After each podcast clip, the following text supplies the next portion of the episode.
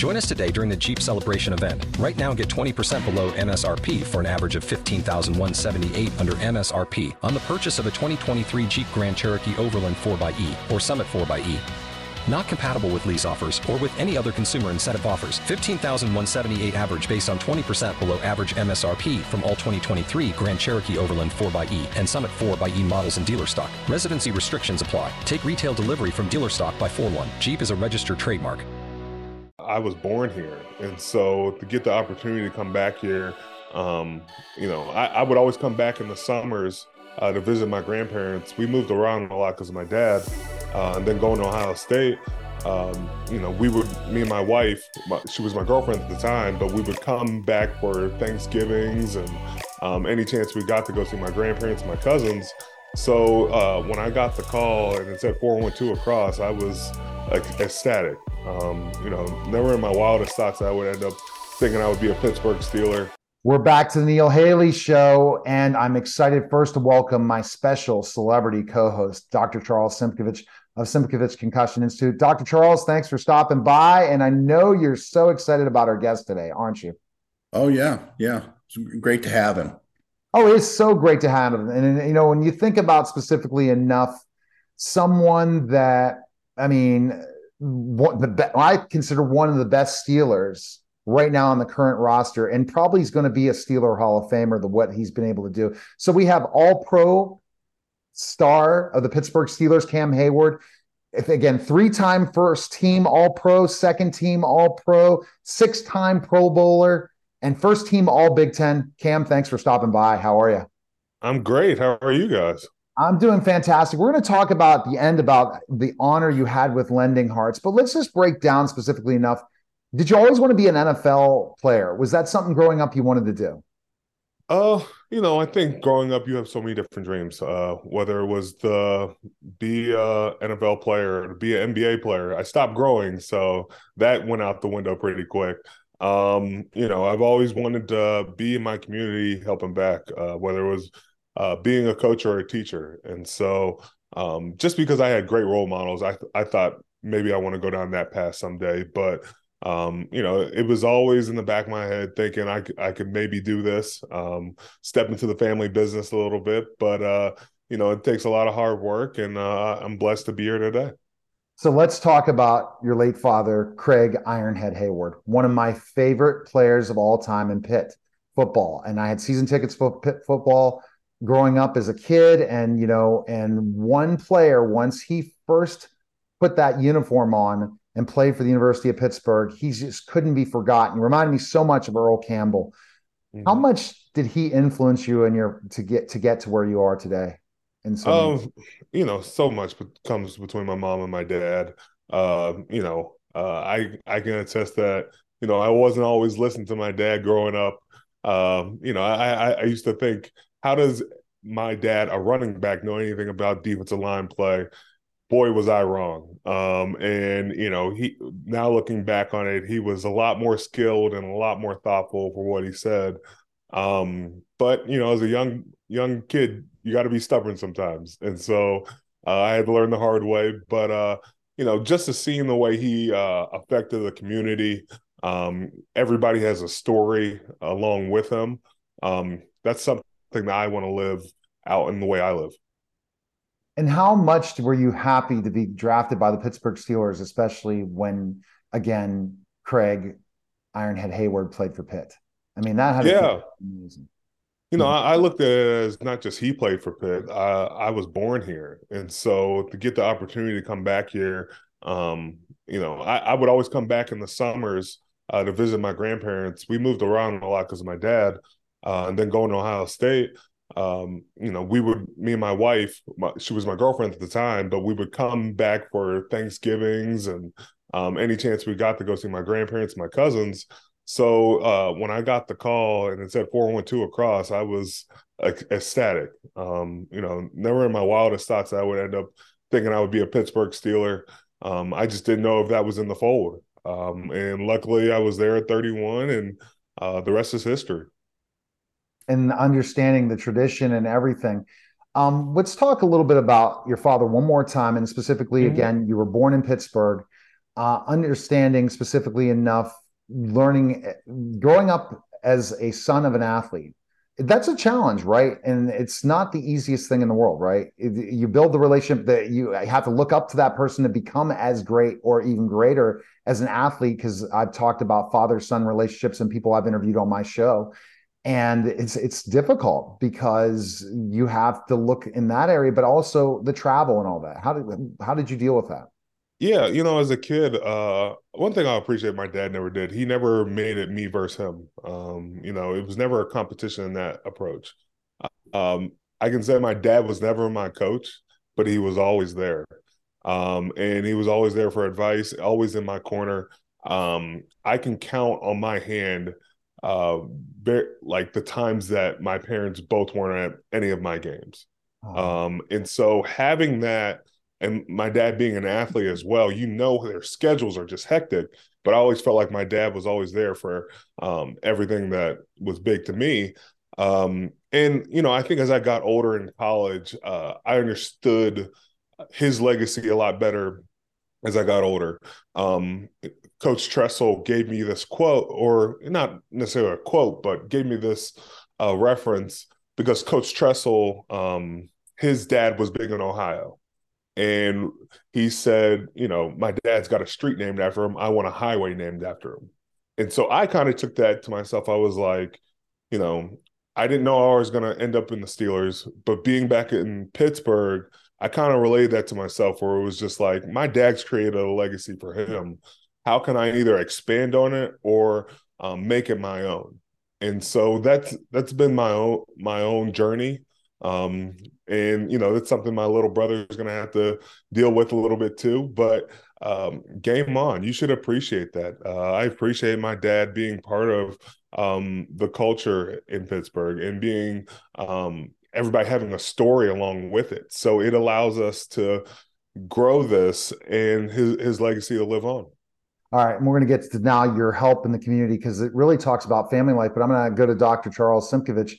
Were you a fan of Craig Ironhead Heyward, uh, Dr. Oh, yeah, yeah, I, I, was over the years, and uh, it, it's funny because uh, in-depth conversation. I've done a lot of work with uh, a family in Texas, Fred Akers, who actually coached Earl Campbell at University of Texas, and uh, uh, Fred Akers and and his whole family are fairly active with me in concussion, and uh, we talked at length before uh, at the comparison between Ironhead Heyward and Earl Campbell, how they were very uh, similar running backs. And, and I asked Fred, I said, you know, what's the biggest difference? He said, there's very, very little between the two of them. They were just bulls you know, and uh, so yeah, I was a big fan of both of those fellas, and uh, I mean, they made the game exciting and great.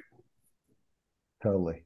Absolutely. All right. So let's talk about fam- family life and how important family life, and that's why you give back. I think that this is the big thing, Cam, when I'm listening to you, your story about how your family was so involved and how they were so giving to you that you want to give back to the community so much and it becomes a very very important part of your life as a professional athlete to be a, to give right yeah you know i think uh, at an early age i got to see um, you know how to give back uh, whether it was my dad going to the children's hospital whether it was my dad when he was in the hospital himself uh, dealing with the brain tumor he was you know shining a light and uh, you know brightening somebody's day there um, you know, my dad took every moment to heart where he could either give back or, you know, inspire. Uh, and then my mom, on the other hand, um, she was always getting us involved in various community events uh, to be well rounded.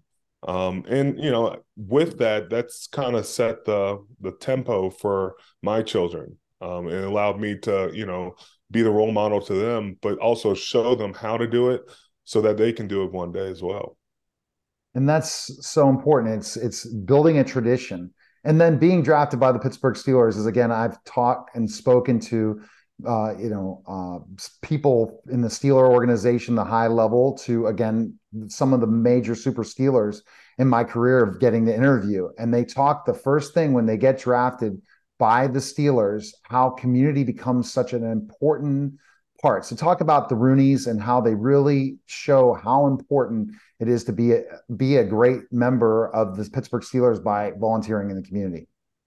Yeah, I think I was really benefited when I got in. Um, you know, the community relations person at the time was Michelle Rosenthal, uh, and she kind of took me under her wing. Um, and she just introduced all these different events which players were involved in, whether it was Troy giving back to his hometown, or Brett Keisel being involved with Children's Hospital, or um, Aaron Smith uh, doing the light of life, and also uh, sh- shedding a light on what was going on with his son who was dealing with leukemia. Um, I got to take part in all these events, and it kind of just gave me an outlook of how I could do my own.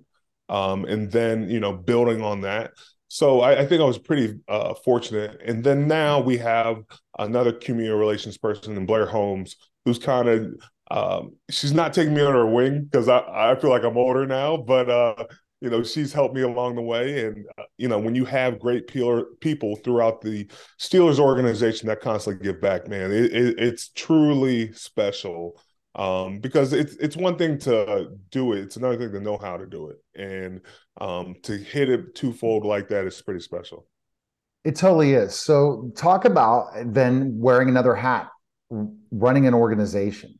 Think about you know you were learning the whole thing, doing the volunteer work, volunteering for other buddies, someone else's foundation, doing these different things, but then doing it on your own that's that's challenge, man. Well, well, you know, I, will be honest. I can't do it on my own. that's right. but know, being, being, the leader, being the leader, you know, being the leader, uh, you know, it, it's it, it's special. Um, the reason I say I can't do it on my own, my mother helps me along me with my foundation, um, and so for me, um, I understand I have a full time job and being a, a, football player, but uh, when it calls for me to take action, I do. Um, and the one thing I always try to do at any of my events is connect with uh, the people we are serving. Um, it's one thing to just, you know, hand them something, but it's another thing to just hear their stories. Um, so many times these kids or um, these people are unheard and don't get a chance to uh, just have someone talk to them. Um, and you just don't know about those interactions and how far they can go to change someone's life one thing Dr. Charles does is he sees community as an important part as well. The the foundation type of work you do, right, Dr. Charles? Yeah, yeah, we're busy. We we are getting very active with Lending Hearts, which is uh, Cam just got an award for, and we just uh, are getting uh, wired into a couple military. I do a lot with military. Um, and uh, you, you know, community here at Pittsburgh, it means a lot to Pittsburghers. I, I was listening to Cam talk, you know, I, I, was uh, real close with the former Steeler Cedric Wilson, and he had the he got he was a free agent, came over from San Francisco, and he said the difference between playing football in San Francisco and here is Pittsburghers are, are a family and they take ownership. And um, and he said in San Francisco he could go out. He's nobody knew who he was. He said here a lot of people knew who he was. He said they weren't shy about giving their comments about how he played either, you know, good or bad. Yeah. And uh, and uh, he said, but boy, they just uh, it was like one one family and and very down to earth community. He said it was a it's a it's a mid sized city but feels small, uh, and uh, and everybody acts like they know you. And Pittsburgh's very much that way. Cam, what are your thoughts? With what Dr. Charles said about that? And Pittsburgh. He's spot on. Um, you know, when I look back and I, I, I it, there's never a dull moment in Pittsburgh, and everybody's gonna let you know how they how the Steelers are doing, what they think. Um, but man, we, we, take being a part of Pittsburgh very special. Um, you know, they care about their community, they care about their city. Um, and so when you know I do these events, they're like, "Hey, let me know. I want to be a part of it." And so we get so many volunteers uh, just because they care so much about giving back. Totally. So tell us about your foundation. Then we're going to talk about the Lending House Hearts Award. Yeah. Yeah. Um, I started the Cam Heyward Foundation um, in 2015, which we eventually called uh, the Heyward House. Um, you know we we call it the house because we feel like we can serve so many different things um, whether it's um, Southeastern Brain Tumor Association in honor of my dad. We serve a lot. Um, we also serve underserved uh, kids in Pittsburgh and Atlanta as well through backpack drives. Uh, we have a birthday bash we have every year, um, and you know we have a, um, food drives as well. Uh, and then uh, on top of that, we get to uh, put on something near and dear to my heart, uh, Craig's Closet, um, in honor of my dad, where we collect suits for young men um, for job interviews, college interviews, prom, prom, proms, and dances, uh, anything you can think of uh, to make a, a, young man feel good about himself. Uh, we always like to use the Deion Sanders quote: uh, "You look good, you play good," and you know, you look good, you feel good, and we want to provide that for young men.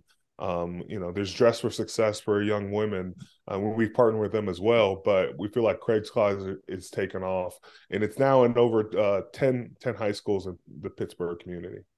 That's fantastic, and you're seeming like you're expanding, and as it's grown, you said it was not for your mom. You couldn't keep be able, be able to do this. It sounds like that's what I'm. Yeah, saying. yeah. My mom definitely keeps uh, the wheels turning. Um, you know, it's not only just me being a football player, it's me being a dad too. So, uh, you know, she's picking up the slack most of the time. Um, but you know, I try to make sure when I am involved, uh, I'm on top of it and, I, and I'm giving back. Well, the Neil Haley show is going to definitely, even though I'm in Dallas now, Cam, I'm going to definitely have to reach out to your mom and want see how I can help the Heyward House in any way possible, especially with the the whole Pittsburgh relationship and you know to get it out there. What you guys are doing is fantastic, and I don't know how you can do it. As I've interviewed a lot of NFL athletes that have foundations, and they talk about the challenges till they retire to be able to yeah. do it. They yeah. it's it's too much work, you know. Aaron Donald, I've interviewed Aaron, and also Aaron's sister does a tremendous job of what he's able to do in his foundation, and she talks about how much if it wasn't for somebody else in it, it's it's a lot of work. It is a business. And i think can you explain that in so many ways? Because you got to raise money to be able to do all these great events and it has to be run like an, or, an organization or it's going to look poorly on you and look poorly yeah. on the community. You know I, I, you know my face is all over it um, but it takes a village to do it. Um, you know I, I equate it to my career. You know, I can't just take credit for everything that happens in my career.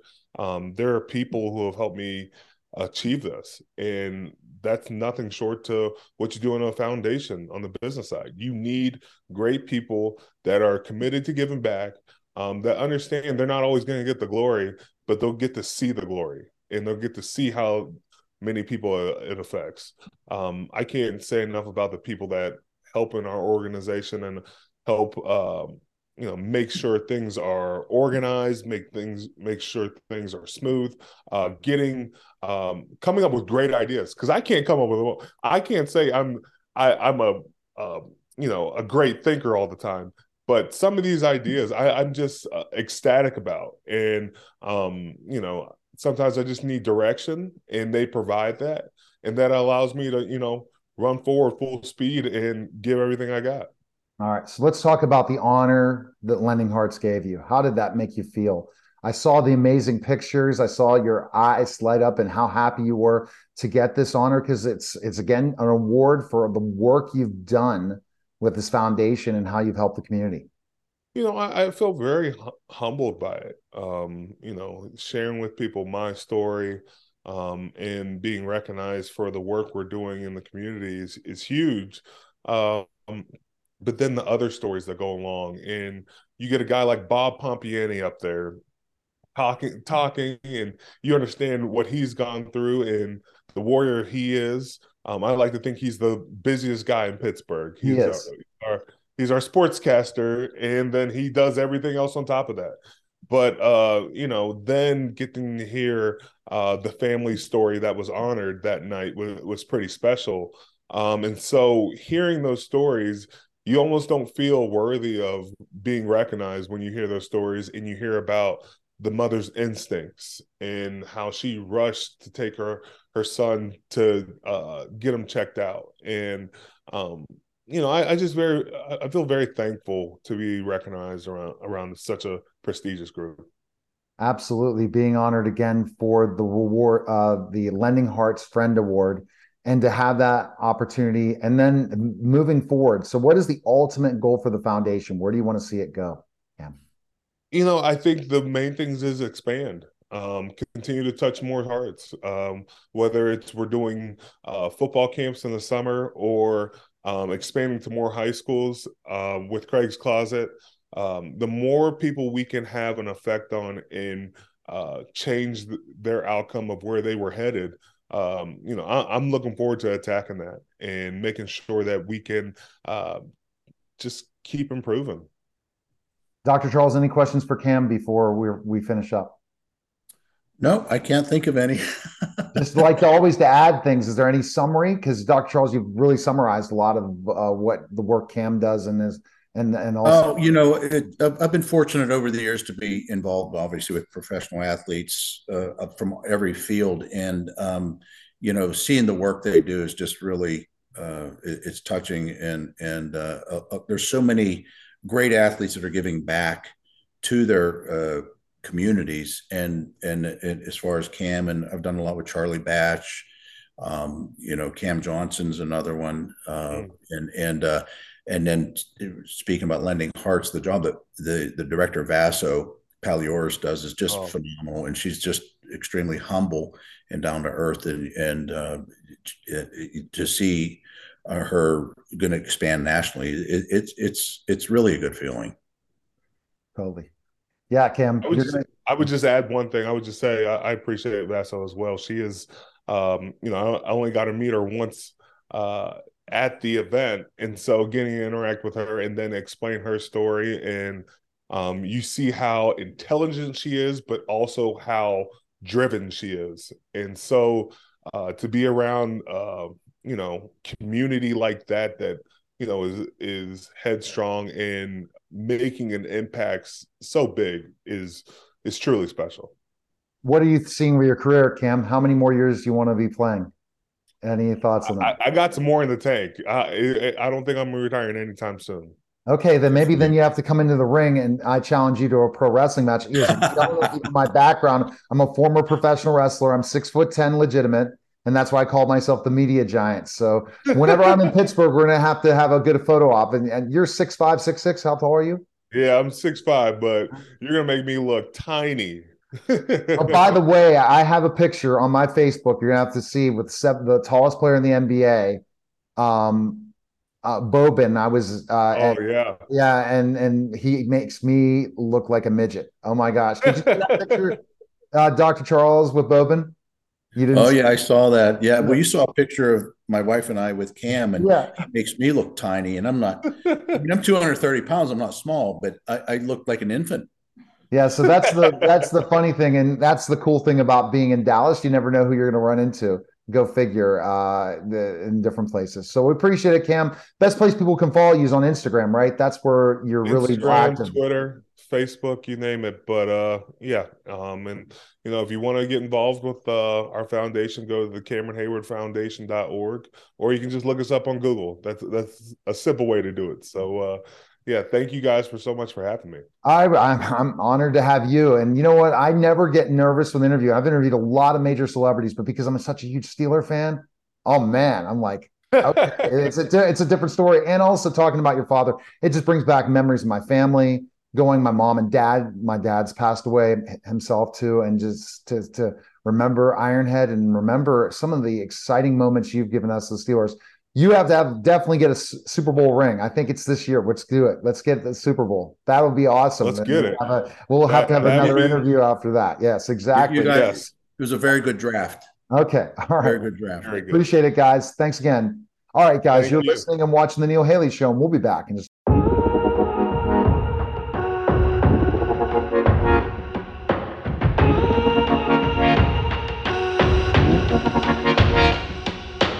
Hi, everyone, and welcome to the special simulcast of the Neil Haley Show and celebrity interviews live from the grotto with Greg Hanna. Greg, what's going on, man? How are you?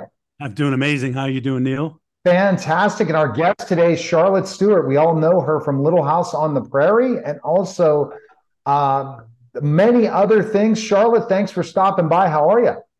I'm just fine. I just got back from a long trip to Illinois, uh, Oklahoma, and Missouri. What did you where, where did you go out there for? Business? Uh, it was a Little House in the Prairie event uh, to meet all the local people in Missouri and Oklahoma and Illinois, and we had a wonderful time. You know, Greg, I'm going to go to Greg for this, and you, you and I, Greg, we remember Little House on the Prairie. Sure. But some people, you know, out there that just are living, are growing up with it right now too. Greg, it's crazy yeah. how this this show can tell that story, right? Of of living a simplistic life, right, Greg? Yeah, it's pretty amazing. You know, there's a lot of great things to say about living simply, right, versus high tech and complex. So it has a lot of pluses to it. So Charlotte, when you got the opportunity to audition for the Little House, Little House on the Prairie, did you know it'd be as successful as you know because it was a book series before? No, I didn't. In fact, I didn't even know what Little House on the Prairie was. I had never read the books. I didn't know anything about it. And um, when I when I went in for my audition, it's then I realized it was going to be a Michael Landon, pro, you know, project. And I went, oh my gosh, this is the luckiest thing I've ever fallen into. But it, it uh, I had no idea how popular it was going to be. In fact, it took a few years for us to catch on. Uh, if we went any any place but Los Angeles, where we were shooting, we were very popular. But you know, in our hometown, everybody kind of went, "Eh, what's that?"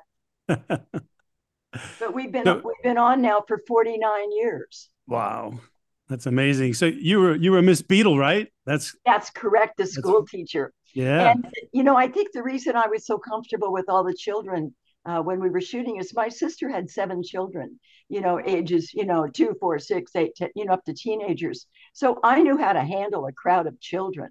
You know. That's incredible. What what was it like working with the rest of the uh, cast members and the show itself? Well, I had I had just I had never met Melissa Gilbert or Melissa Sue Anderson or Allison Arngrim, who played Nellie. But I have to tell you, you know, years later, when we all started going on the road and meeting fans, Nellie and I became a have you know real pals. We traveled together a lot, and um, I just admired them so much because they were always on time. They always knew their lines. They were so professional, and yet they stayed children you know that was michael's rule was come on time and know your work and anything goes after that so you know he he kept that freshness of the child they weren't you know little child actors they were kids who happened to be on a television show and he really uh, played that very well now we think about michael landon again and the the amazing talent he was charlotte working with him what did you see that was the brilliance of who michael landon is well, he was, you know, he was very outgoing. Uh, he was very easy to get to know. But the thing I admired about him the most is he was a family man. And he had a large crew that worked for him, not just the actors, but quite a large crew, you know, 25 or 30 people. And they had all come with him from Bonanza. They had, they liked him so much. They were so um, appreciative of the way he worked. You come in at six o'clock in the morning makeup, hair, whatever. The crew is setting up the set, and you know you break for lunch, normal time. You get to go home at six o'clock because he was a family man and his crew had families. And you know I had worked on, oh gosh, uh, Bonanza, Gunsmoke, FBI, Medical Center, My Three Sons. You worked until 10, 11 o'clock, and then you were expected to come in at six o'clock in the morning. It's exhausting. So he would shoot so that he would shoot just enough to cover a master, which was the, the scene, you know, from beginning to end. And then he would, when he, he planned his close ups so that we weren't sitting there all day long doing one scene. We covered a lot of territory in a day. So we got to go home at six o'clock. And of course, I got to go home earlier because I worked with the children who could only work four hours a day. So they had to go to school, they had, you know, they were on the set going to school, then they had to take so many breaks during the day. It was all according to what the Screen Actors Guild um, permitted. Wow. Oh. But if, if you think about Twin Peaks and you think about Little House on the Prairie, which which of those shows did you enjoy working on the most, and like what were the differences that you would oh see? my Obviously, gosh, what a funny question. um, well, Little House on the Prairie, I was on for four years. Um, it was comfortable. It was timely. Uh, they treated me very well. I made friends.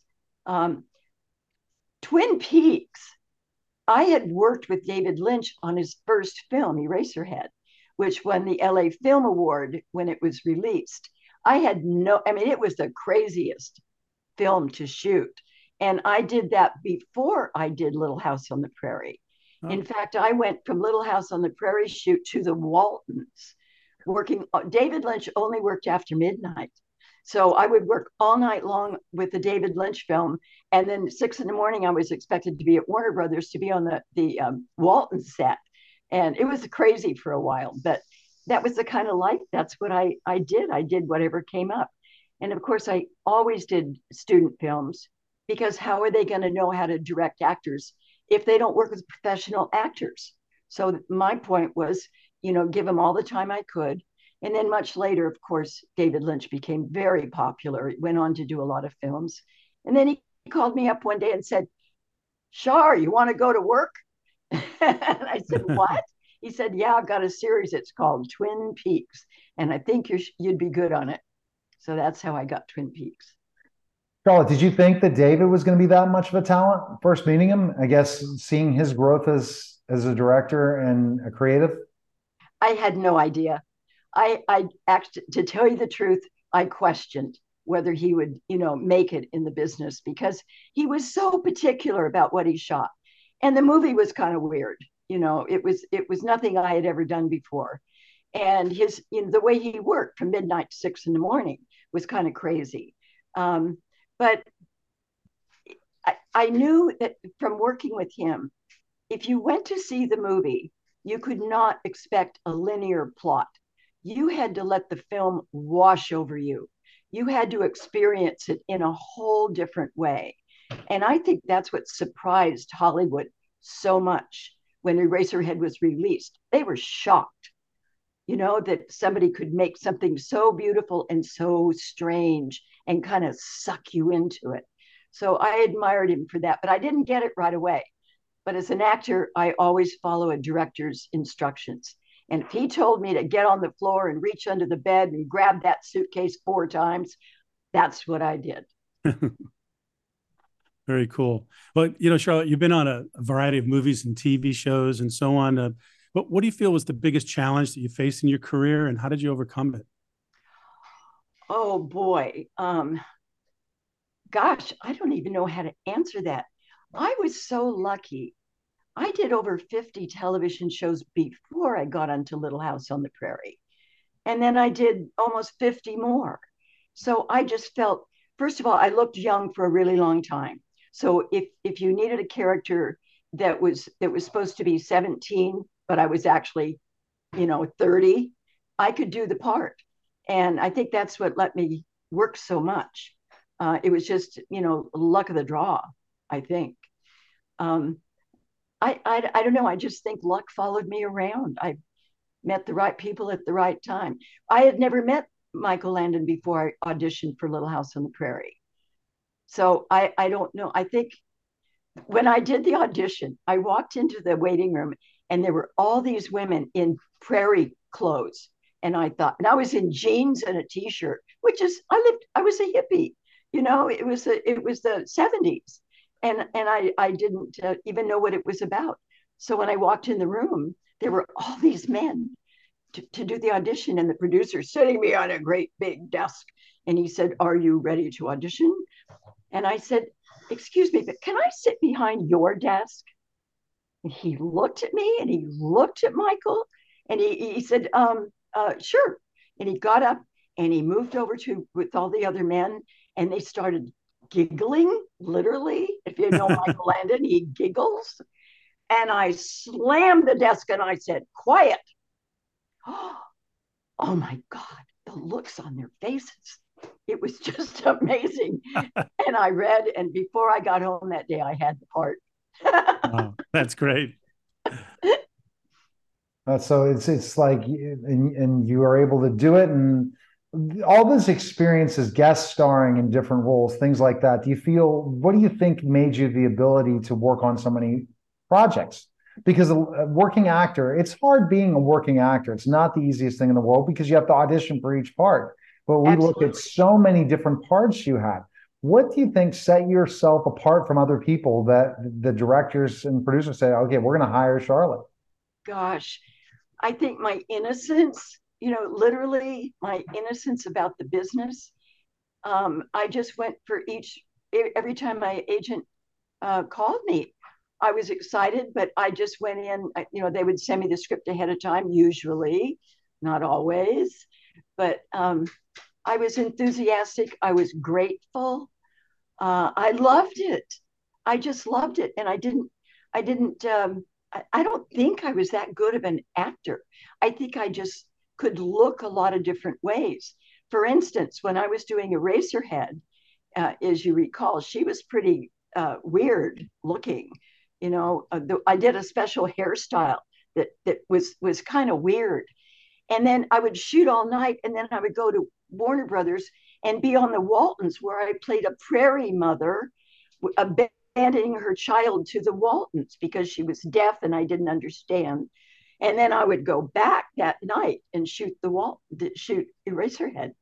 So I think I was versatile in a funny way. But I'll tell you the truth, I don't know.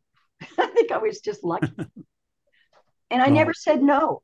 I don't care if it was a one day part, a five day part, or a three year part. I never said no. I just did a one, you know, I just did it. So that's great. I would say that maybe you got that from Jim Carrey's movie, you know, where he just said yes to everything, but that came out much later, right? So. Yeah, right, right. uh, Charlotte, um, you, we know the three shows that we've talked about, you know, the Waltons, Twin Peaks, Little House on the Prairie. Could, could you just rattle off a few of the other TV shows that you had either a cameo in or a part in that uh, Medical Center, um, um, then came Bronson. Oh, I started out on the Loretta Young show when I was 19. That was my first job. And I ended up doing three of her shows, one with Loretta. Uh, I did, um, oh gosh, My Three Sons, Bachelor Father, um, Medical Center, Bonanza, Gunsmoke. Um, oh gosh, if you've got my resume there, you can tell. All the good ones. it, goes three, it goes for three pages. That's amazing. But it's you know it's been since um, 1959 that I started working, and my my very first job was I was Alice in Wonderland at Disneyland, and that's when the park first opened. It had been open for two years, and I was a student at the Pasadena Playhouse, uh, and they came there looking for actors to play characters. So, you know, they signed, you know, about seven of us to drive to Anaheim every day and and play the characters. It was a ball. And I met Walt Disney. That was wow. an honor. Yeah. yeah. He came, he had an apartment over the firehouse. And uh, we used to take our cigarette breaks behind the firehouse. And Walt drove with his limousine, drove up one day and got out. And we were all standing there in costume and he was so gracious he came over and you know introduced himself to each one of us so that that was quite something yeah you know i was thinking about this the the types of shows you saw from the six from the 50s and i mean the 60s all the way to now how things have changed in this business. And thinking about the shows and how the storylines were and how the 60s changed the 70s and 80s and so on and so forth.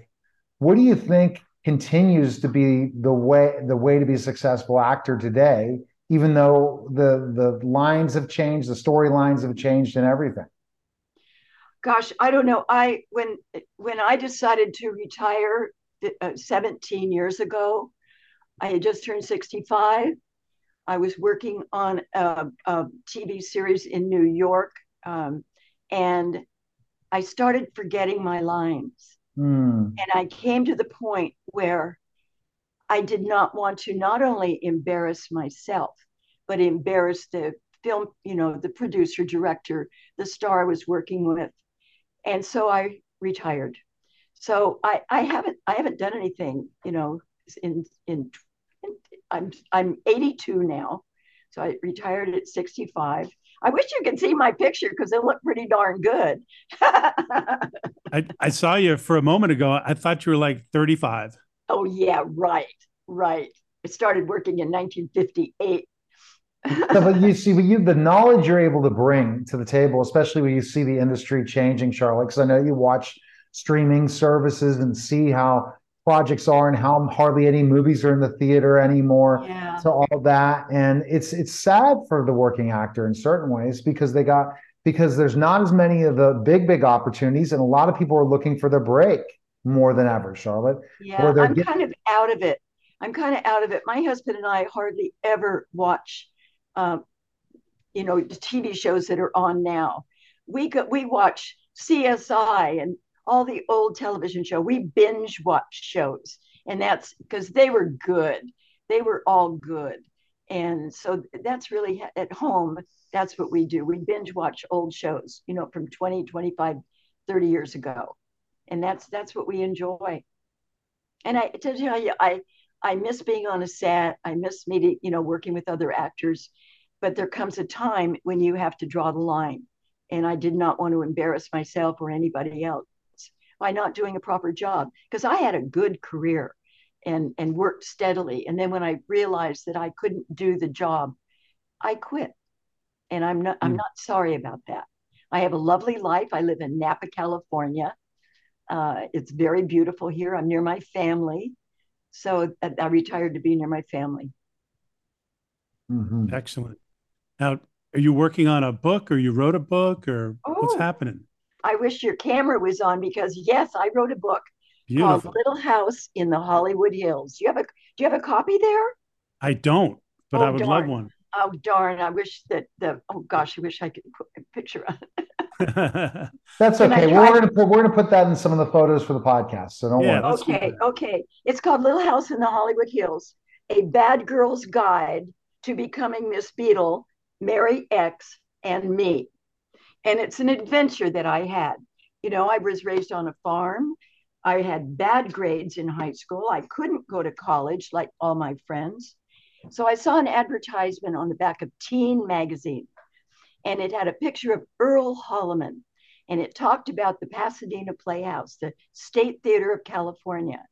And I sent for an a, a application. It came. I filled it out. I signed my mother's name and sent it in, and I was accepted. Then I told my mother, and she said, "Well, we'll see about this." And we drove to Pasadena. That was uh, in 1958, and she was impressed because it was a it was a seven story building in Pasadena. It had five theaters. The curriculum was that you worked every single day and every single night. You lived in a dormitory, and she saw that that uh, my eyes lit up. I've I, I had never thought about acting before, but this was my escape from my farm town. And uh, as it turned out, it was right. It was good for me, and I did very well. And I got my very first job, the Loretta Young Show. And um, rest is history. Fantastic. so greg has a question he asked all the celebrities go with your question greg Okay. Yeah, I sure do. So, Charlotte, this is for everyone who's listening and soon to be listening. Um, what's the most important thing in life you feel you've ever learned? Be yourself. Enjoy your life. Be kind. Be kind to those around you. Just oh boy, I wake up in the morning and I'm I'm just so grateful that I I have a wonderful husband. I live in a wonderful town. I'm near my family. Uh, we've had a, a, just recently some deaths in the family, but there's going to be a memorial. I'm so glad that I'm close to my family, um, and that that people still want to meet me. like I say, I just got back from Missouri, and um, and Oklahoma, and and Wisconsin, and um, I greeted thousands of people there who just love Little House on the Prairie. And I was there with the Waltons as well. And people come in and, you know, they're small little towns. So our, the promoter of these events is very smart. He goes to a small town where they don't have access to meeting celebrities or buying their picture. or getting to have a conversation with them. He's so smart. So that's what I've been doing the last five or six years is traveling around America. I even went to France. I, have been there twice because French love Little House on the Prairie. And um, it's just such a pleasure to meet fans who just, you know, they're they're almost speechless because no one has ever come to their little town. You know, Marshfield, Missouri had 2,000 people show up. Mm. You know, we're just we're we're still popular. Charlotte, you'll always be popular. And that's the bottom line of what the brand tells about. Like in professional wrestling, I was a former professional wrestler, Charlotte. When I wrestled in the minor leagues, I wrestled with guys like King Kong Bundy, the Bushwhackers. Uh, oh my God. I was on shows with Jimmy Superfly Snuka, all of those guys when I was in the 90s, where those little towns never get the chance to see the WWE. They never get to see WCW and to be up exactly. close with the star exactly. is the most powerful thing in the world or getting a chance to talk to a star is so powerful met, yeah i just met a woman um, her name is Ree hammond she's the pioneer woman that has a cooking show on television she's popular all over and we went to her town and she has a, a mercantile that practically takes over the entire town and we were going there to invite her to our event in oklahoma and I walked in and she looked up and she said, Miss Beadle. Now, I had never met her before, but she was so thrilled to meet me. And you know, that's just I was I was I was embarrassed and astonished. You know that someone she's very popular on television. She has a great cooking show that uh, that's you know all over the world. And how she would remember me was just I was shocked but she's going to join us for our, our event in Oklahoma. So, you know, I mean, that's just, I'm always surprised. Where in Oklahoma are you going to be, Charlotte? I was again in Oklahoma, which I never thought I would be oh, uh, to I, an Airbnb, but where in Oklahoma are you going to be? Hang on a second and I'll tell you. I've got it right here. Especially for our Texas fans here. Uh, where in Oklahoma? because I've found out what Oklahoma looks like. I never been there, Greg. But oh, it is beautiful. It's gorgeous. Um, okay, I'm looking for. I've got the dinner Saturday. Oh, oh dear. Oh, dear, I'm sorry. I'm just. Oh gosh. Does your website have all that updated, Charlotte? I, it's going to be up. I just got home yesterday, so it will. I don't really have a website, but I'll put it on Facebook. Okay, so where can people find it? Is it Facebook? Uh, yes, I will put it on Facebook. All right. So we definitely yeah. find. Well, Charlotte, it was, it was fabulous talking to you. And, oh, thank you. And the power of brand, the power of a character that lives on forever, Mrs. Beadle. And that's Miss Beadle is is crazy. It's and, and again, Twin Peaks, same thing. These brands, these shows that we've watched our whole entire lives, that people have grown up with you, Charlotte, and they can continue to grow up with you by getting the chance to meet you at your events. Your events. You say you're retired. You're retired from acting, but you're not retired from being an entertainer. Because I've never been busier. Never been busier. The, you're an entertainer still. You can just record something for two minutes on video, and you're doing as you're you're providing a service to people that's tremendous. So we appreciate you coming by.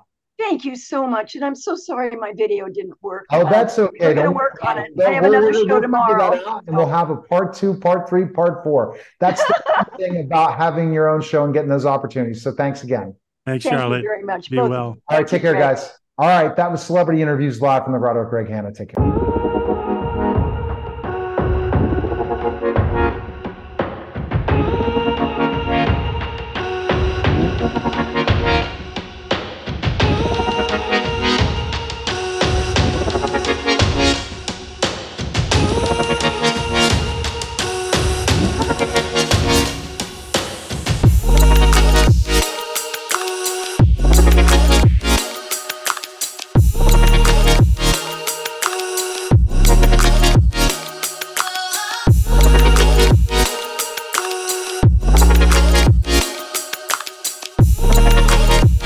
Back to the Neil Haley Show and also uh, the Love Is Celebrity podcast. I'm excited to welcome Kim Sorrelle, author of Love Is. Kim, how are you? And I know you're excited about your guest, our guest, and I'm excited about the film because I'm a huge fan of George Foreman. I mean, again, he's a gentle giant like myself, who's 6'10, Kim. So this is kind of like, you know, I'm a little taller than George, but I, I always loved him as a boxer.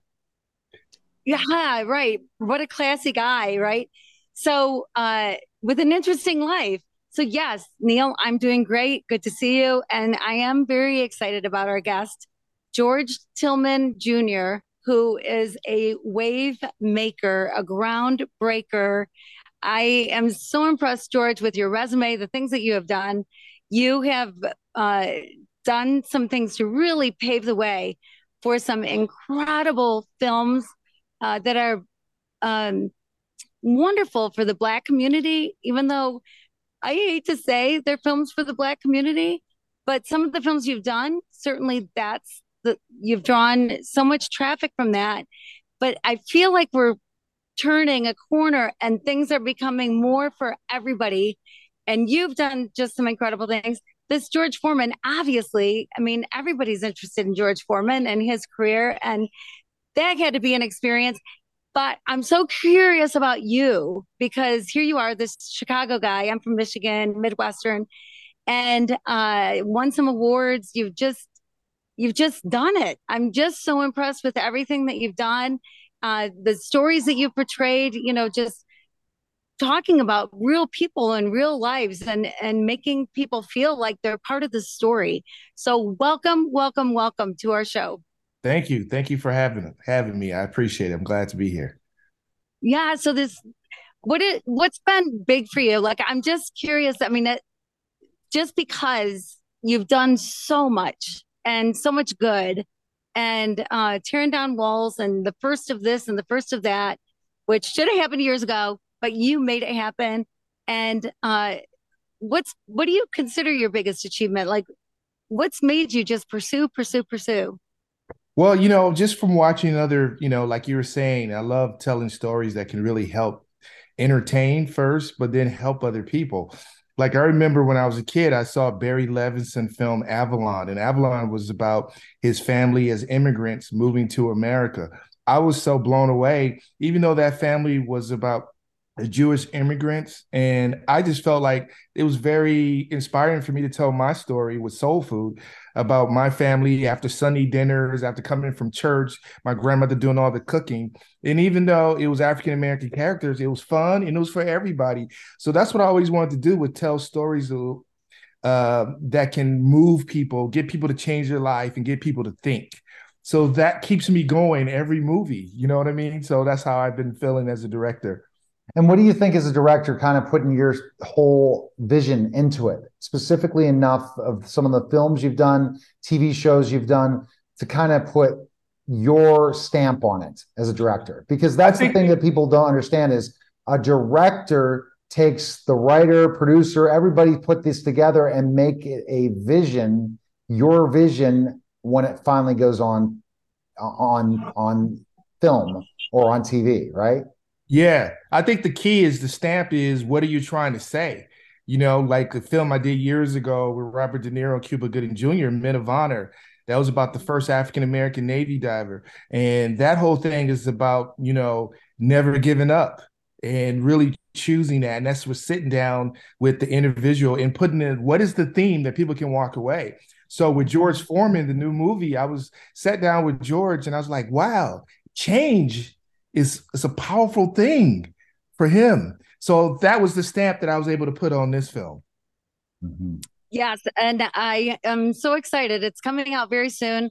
I am sure that it's going to do great. You've got some wonderful cast going, and it is just an incredible story. This man that was an angry guy, right? I mean, he was a pretty angry guy, which maybe as a boxer you need to be. I don't know, but uh, he changed his life just changed completely.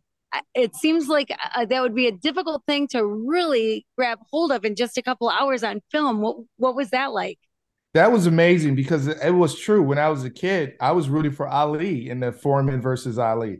I wanted Ali to beat the big bad George Foreman. And then, like years later after college, I'm rooting for him to fight Michael Moorer. I was yeah. like, he's a nice guy. Is this the same guy who created the grill?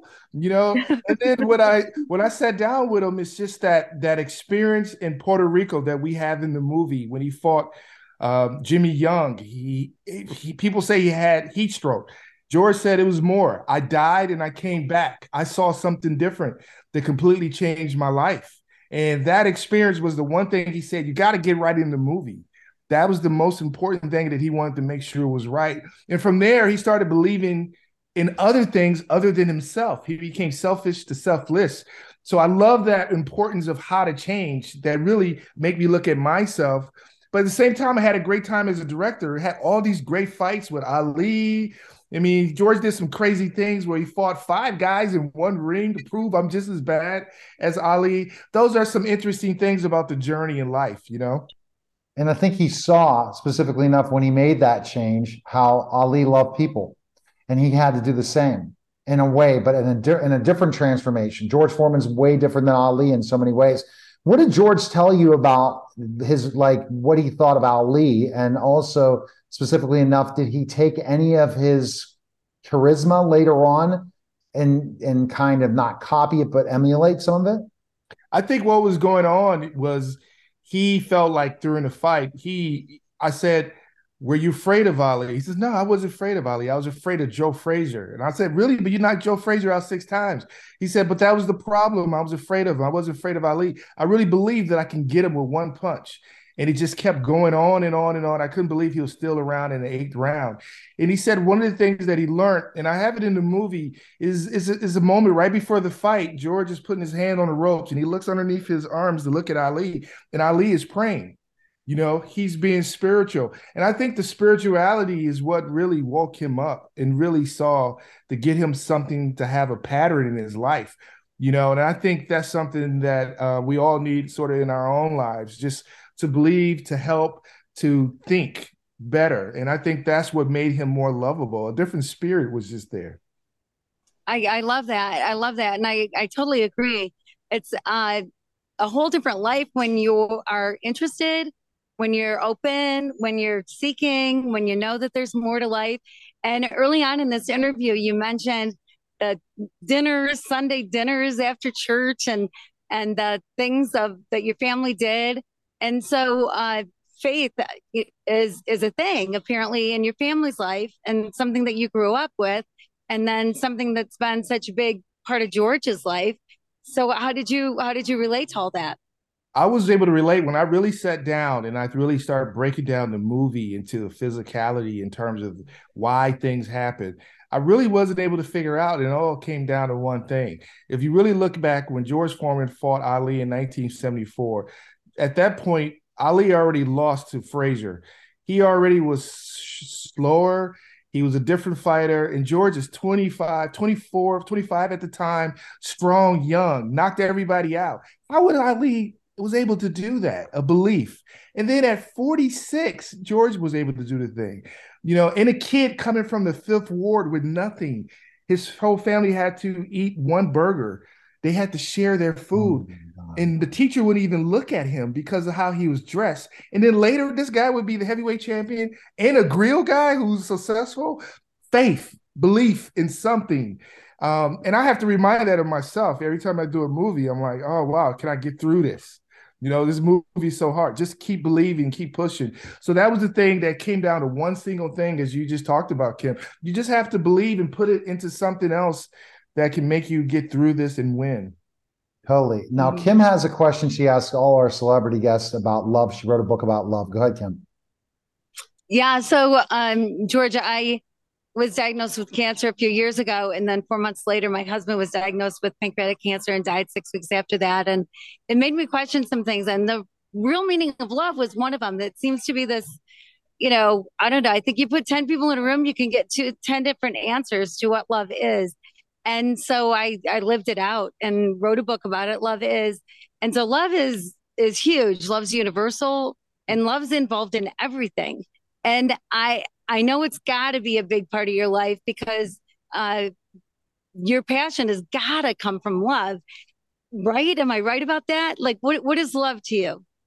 Love is to me, and it's something that you know I've been thinking about for the last twelve months. You know, because when you make a movie, it takes a lot of people around you. You can't do it by yourself, and love is continuing to uh, open yourself up to other people's flaws other people's successes, other people's happiness, other people's sadness.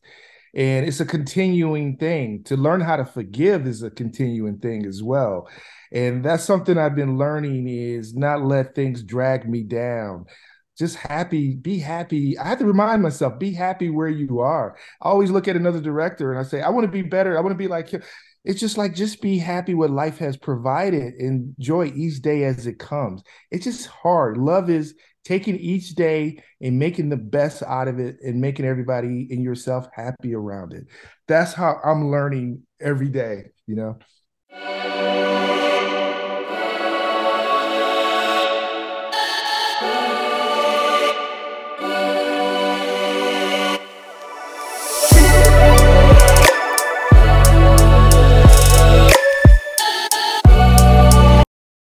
Hello, it is Ryan, and I was on a flight the other day playing one of my favorite social spin slot games on chumbacasino.com. I looked over the person sitting next to me, and you know what they were doing? They were also playing Chumba Casino. Coincidence? I think not. Everybody's loving having fun with it. Chumba Casino is home to hundreds of casino style games that you can play for free anytime, anywhere, even at 30,000 feet. So sign up now at chumbacasino.com to claim your free welcome bonus. That's chumbacasino.com and live the Chumba life. No purchase necessary. VGW, void, were prohibited by law. See terms and conditions 18 plus.